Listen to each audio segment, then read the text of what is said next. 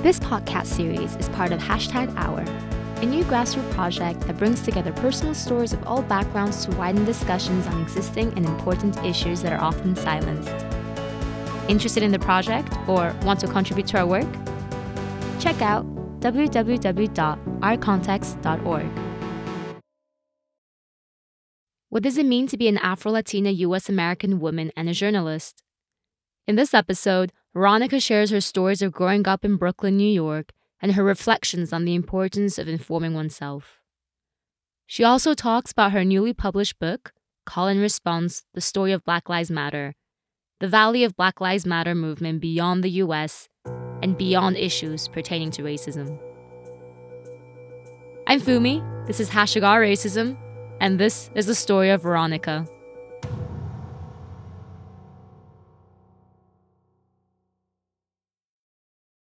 My name is Veronica Chambers. My family is from Panama, actually, and my identity and my heritage is Afro Latina.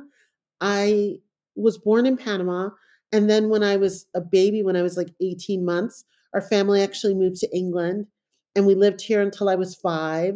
And we lived in Northern England, which is why whenever someone says, Your Spanish accent doesn't sound like anyone I've ever heard before, it's because um, it's Panama via Northern England and then to Brooklyn. And then I moved to Brooklyn when I was five and I grew up there. And, you know, I think Brook, I think of Brooklyn as a big part of my identity, partly because I think it's always been a really culturally rich borough. And even though it's very popular now, I think it's just always been a place of great culture mis- mixing. I think it's been a place of great creativity. You know, I was always inspired by the writers and artists that came out of Brooklyn. And even though I grew up like super poor, I, I felt like I was growing up in a really rich city where ideas and creativity and journalism and art and all of those things mattered a lot. So I think that definitely um, shaped me. Veronica says that growing up in Brooklyn, New York, she was exposed to issues around race and racism from a very early age onward. I don't think that there was a moment that I honestly didn't know it. I mean, I'm a dark skinned woman and a growing up in a culture that subjugates and undervalues my race and gender. And so it was everything. It was, you know, when you think about the doll experiments of the 1950s, it was going to the store and not having dolls that looked like me. It was not seeing people who look like me on TV. It was in school, not having teachers think that, you know, you were smart or assuming things about you. And and so I, I think it was constant. And I grew up in New York in a time that, you know, in a very impoverished neighborhood and and family. So I think the economic crisis of race was also part of it because that sense of limited opportunities, that sense of invisibility, the sense of lack, I think that all connected to race in powerful ways. You know what I mean? Because I, I will say this I was in elementary school when Reagan was elected, and I remember the demonizing of Black people that that campaign had in terms of you know, the welfare queen who lives on Cadillacs and all the things that the Reagan era brought to the fore. And so I think I felt it on both a mic- micro level, but I was very aware it was happening in the government as well. Veronica shares a couple of incidents she experienced in college, which she still remembers to this day. She also highlights how writers helped her to make sense of the world around her. I went to a really small college in New England. I went to Bard College at Simon's Rock. I felt a lot of isolation there. I felt like there was a lot of racist language in the name of free speech. You know, people were like, I can say the N word because it's free speech, and, you know, things like that. Um, I found it incredibly difficult. I think that one of the things that I've learned about myself is that I'm both a warrior and a really delicate being and i i like i just i hurt all the time you know? And so when people say things offhandedly And they, you know, they're like in a classroom and saying to me, I think that when this rapper uses the N word and you know this, or I think that an N word is this, or you know, like I'm, I'm, I'm like my skin is coming off, you know, and so I think that that was really tough. I think that I felt like I had a lifetime of being educated on the mainstream American culture. I remember when James Baldwin died, and a classmate of mine said to me, I was 16 and I was crying because I had always wanted to meet James Baldwin. He meant everything to me. I mean, I can't even say. And um, I was 16 and I was crying. And she said to me, I got 1600 on the SATs, which is like an entrance exam that you have to take to get into college. And I'm valedictorian in my class, and I've never heard of James Baldwin. So he can't be that important. He can't be all the things that you say he is. And I just, I, I was so devastated because I just thought, I've read Jane Austen, I've read Thoreau, I've read all the things. And I would never walk into a room and say, I'm not going to read X, Y, and Z because I've never heard of them or if I've never heard of them, they're not important. And that's where that's where I'm talking about like the richness of our culture and the loss that I think people don't know that they have. Because if you read James Baldwin, you understand so much about not just our country, but our world. And, you know, he he's had a renaissance recently, you know, movies and all these things, but partly because I, I think that one of the things I feel about writers of color, I feel this about many women too, writers of other centuries, is James Baldwin was a futurist. He saw not only the moment we were in, but the moment we were headed to, and what awaited us if we could not address the question of difference in power. And we are still in that moment now. And so I felt incredibly hurt that someone could see someone crying and just say that person who died is unimportant because I, in all my six, her and all her 16 year old glory, I mean, the, you know, the hubris to say she had certain test scores and she was valedictorian of her class or, you know, number one in her class or whatever it was. And that therefore this person that I knew to be a titan of American letters was unimportant simply because she hadn't heard of him. It hurt personally, but as I think about it all these years later, I also think I feel sorry for her because I'm like, how small is your life that at 16 years old you're dismissing James Baldwin? Like, so you know, I think there was a saying, and I can never find it because I'm not as good at Googling as I want to be, and time is short. But there was a saying that they said during the effort to end slavery. And they said the thing about the chain is that in order to keep someone in chains, you've got to hold on to the other end of the chain, which means you're in chains too, you know, like in your own way. If you have to hold on to the chain, then you're in chains too. And and that's what I think about a lot of my encounters. I think I watch people and I've watched people, I've watched them be cruel, I've watched them be petty, I've watched them be ignorant. And I really, um, and at the end of the day, I think I'm also watching you handcuff yourself to your ignorance, to your pettiness, to your cruelty with no room to grow. You know, it's not like something that you fall into accidentally. You know, we've all done that. Like we say the wrong thing and then afterwards we're like, oh, but this is not that, right? This is, I am better than, I am greater than, and you matter less. And let me tell you all the ways in which you matter less. Against the background of these experiences, Veronica reflects on the importance of picking one's battles and the burden of emotional labor, particularly at a time when even those normally spared by it cannot escape discussions around race and racism. If somebody said to me today, James Baldwin doesn't matter because I've never heard of him, I think I would literally say, I'm so sorry because that's your loss. And I would just leave it at that. Because, you know, if, you know, it's like that thing, if you know, you know, like there's just no way to, in a five minute interaction, educate and elevate someone to the level where they're going to know what they're missing. And the way that they've come at it often shows that they aren't asking for that. But at the same time, I, I will also say that in the backdrop of 2020, I definitely had I had a lot of white friends and acquaintances reach out to me.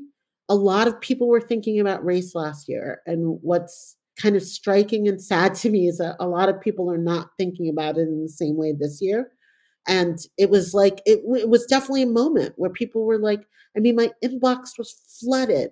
Some people I hadn't heard from in years. And they're like, I'm watching the George Floyd thing and I just, I wanted to talk and I'm wondering how you are. And, you know, the whole thing is experts believe 26 million Americans participated in protests last summer, which would make it the biggest social movement of any kind in the nation's history. So it was constantly, it was on the news. And so people were reaching out to me to, you know, I think do the emotional labor of being their black friend.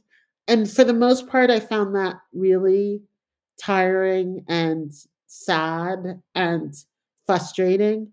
But I, I will also say that I had a couple of friends who were white who I basically said, look, this is hard and I can't educate you on this. And I need you to get up to speed and maybe go read Caste by Isabel Wilkerson and then come back and then let's have a talk when you've read something we can talk about it. And I think some people were offended because they were like, oh, I have to read a book to be your friend.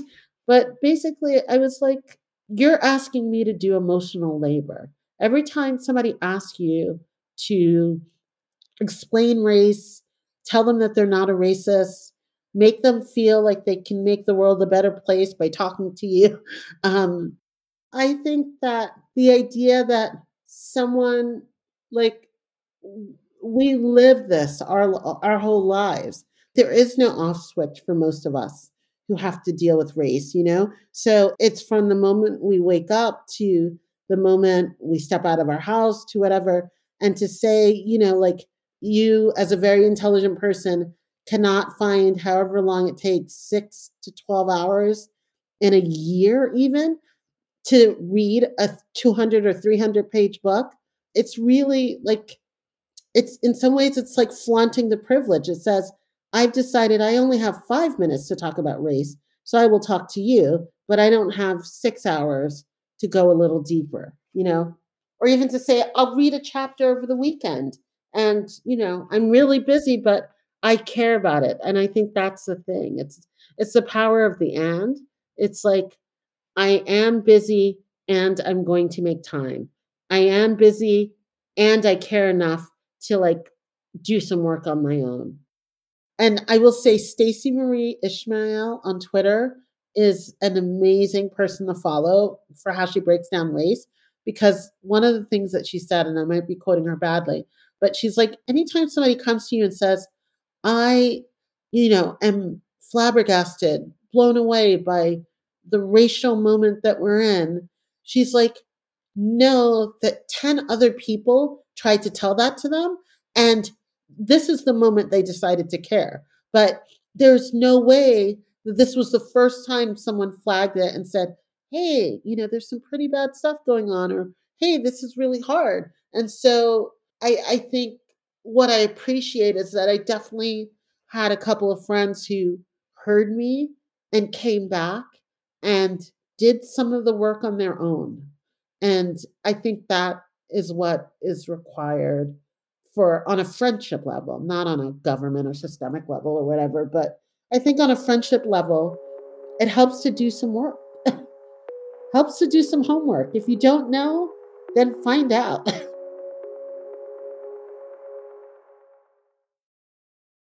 Veronica is the narrative projects editor at the New York Times and the lead author of a book she recently published, Call and Response The Story of Black Lives Matter. She shares her motivation to create the book and elaborates on the style she uses. The book has more than 100 photographs from the New York Times, as well as historical photographs. And I think that that is something that's so striking is that there are photographs that are in the book that you don't need me to put words to.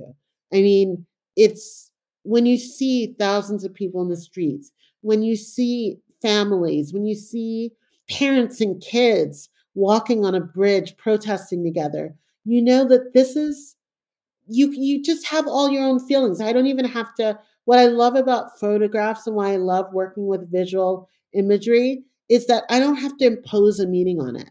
Like maybe there's a photograph that reminds you of like your grandfather who was a soldier who like fought for something he believed in or an uncle or an aunt who was an activist.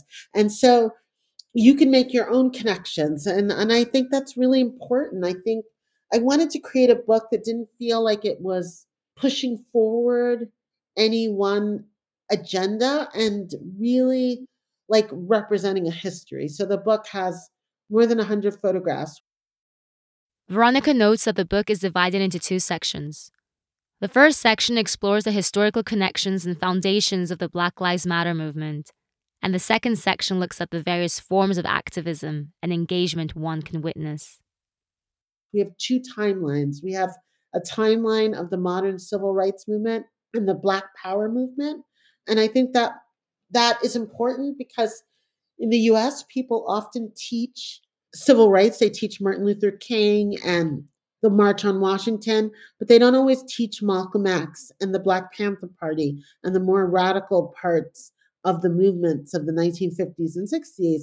And one of the things that I think that the Black Lives Matter did is, is that it centered the radical idea of respectability politics. If, you know, in social sciences, we talk a lot about this. And I think the modern civil rights movement had a thought, which was not a bad thought, but that Black excellence would be the way to fight against racism. So, more Blacks at Harvard, more Black doctors and lawyers. And like the more you achieve, the more racism goes away. I think that the Black Panther Party, Malcolm X, that whole movement, all kinds of like writers and thinkers that we don't think about all the time and who are far from household names. The radical idea of the Black Power movement, Angela Davis, I think, obviously, is a great example of this, says that you do not have to earn your humanity by being an achiever, by being perfect, by getting good grades, by having a great job. You earn your humanity by being human. And so that is a very radical idea, which I think the Black Lives Matter movement has put forward. The idea that we don't dissect the like character and quality of people who have died devastating and undeath, unjust deaths. We say they are human and we are all human. And this is a pattern that is really so well studied at this point that it cannot be argued against. And so, what do we do about the pattern? Instead of like picking apart the human for being human, we say, what do we do about these patterns? So the first half of the book is kind of how we got here. You know, what are the movements of racial justice in the US and how did you get to the moment of 2020? And then the second half of the book is now that we know this, what have people done with it? And this is for me is I love the second half of the book. And I remember when I was like laying it all out, because I think books are architectural. So it's almost like, you know, sketching a house. And for me, the second half of the book is where the book really takes wings. And it's really saying, okay, these are the things that we know. These are the things that historians agree about.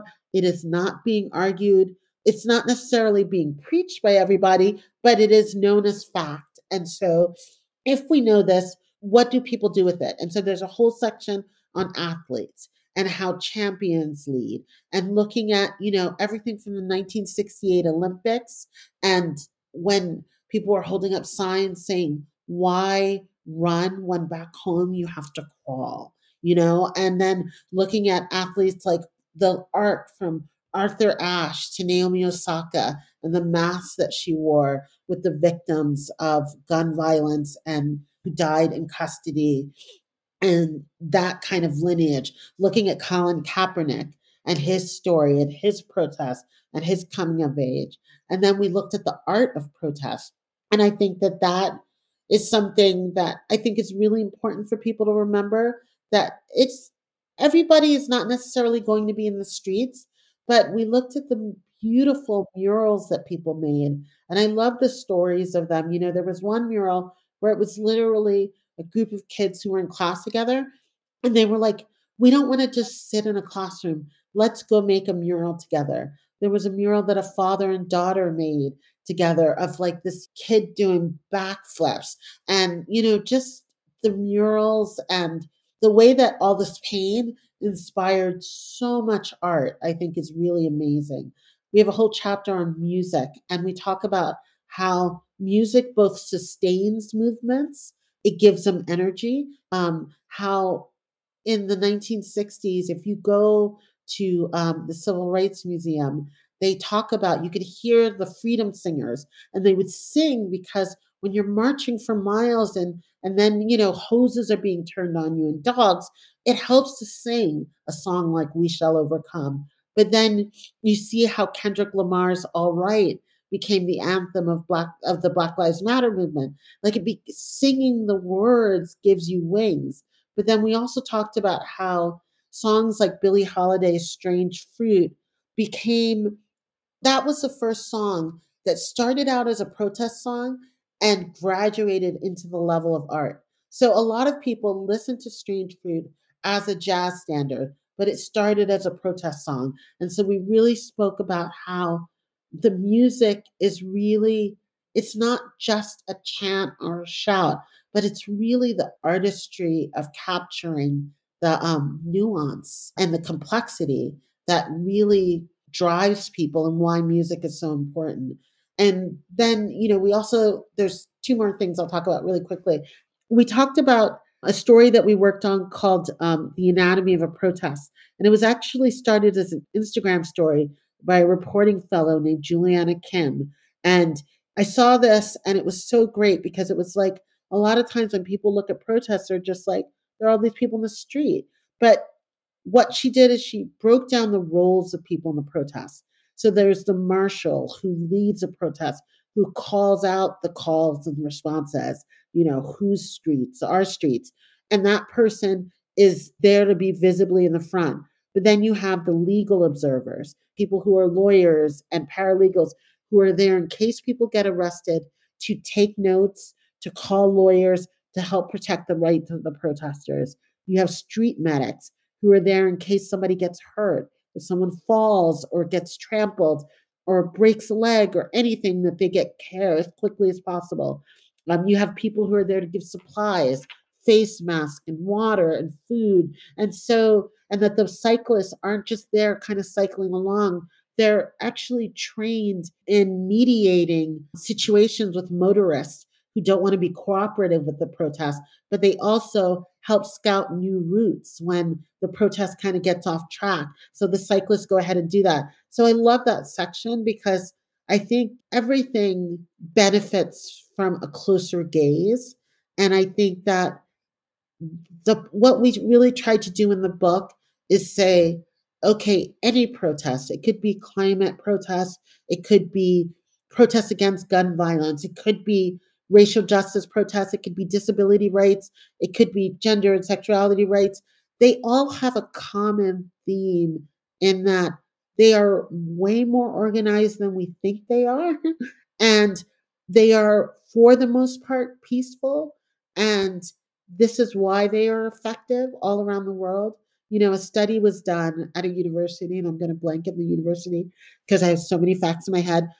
But between 1900 and 2005, in the United States and all around the world, actually, more than 50% of peaceful protests were successful in reaching some degree of their aims. And that's the reason why we have peaceful protests, is because they work. It's effective when people take to the streets, when people do murals, when they write songs, when they gather and they say, These are the issues that matter to me it forces change on a national and sometimes global level. So um, that's really what the book is about. It's about protest in the biggest sense of the word, word why people protest, how it happens, and why it matters. Veronica reflects on the value of the Black Lives Matter, particularly in moving our level of attention from the role of individuals to systems and structures. I think that one of the things that the Black Lives Matter did really well was that they moved the conversation away from race being about a certain act of an individual. I mean, I remember when I was a kid, like in schoolyards, especially middle school and high school, like being able to say to someone, not me particularly, but kids would say, You're such a racist. And that would be like calling someone a bad name, right? And and somehow that was used as both an attack and a defense. But I think that what the conversation in the US is trying to get to in terms of systemic racism is saying it's not about a bad individual or a bad community or a bad state. It's not the South. It's not this particular small town. It's, I think that we have long clung to the illusion that if we could educate people who are racist, racism would go away. And so I think what systemic racism is saying is that the racism is so baked into our civil society as Americans that we have to look at systems of employment, education, housing, banking, and say, how have these systems denied people of color and continue to treat them unequally? And how do we rectify that in order to address the issue of race? And, you know, Patrisse Cullors, one of the founders of the Black Lives Matter movement, said when we say Black Lives Matter, we're talking about more than police brutality. We're talking about incarceration, healthcare, housing, education, and economics. All the different components of a broader system that has created the reality we see today. Black lives should matter in all stages of life. And to honor that truth, we must radically transform the system from its roots. So that's a start. Veronica has the following to say on what she thinks it means to be anti racist. I think to be anti racist is to be present, connect with compassion, and to give a little bit more of yourself than maybe you might normally do. And also to know that in the giving, you have the opportunity to lift the other person up. You know, in the African American community, there's a vernacular, each one teach one. And I think that if you can think not as a person of color, but a person of any color, if I can be one who can teach one, lift one, help one, how much of a difference does that make in the aggregate? Maybe a lot, you know? You can find the link to Veronica's book, as well as other articles, books, and videos she recommends people to take a look at on racism on our website, www.ourcontext.org. You can also find the transcript of this episode on our website in English, French, German, and Italian. If you have a personal story to share, reach out to us on our website, Instagram, or Twitter. You can find us by typing in hashtag our underscore racism. This is Fumi and hashtag our racism. See you next month on March 2nd.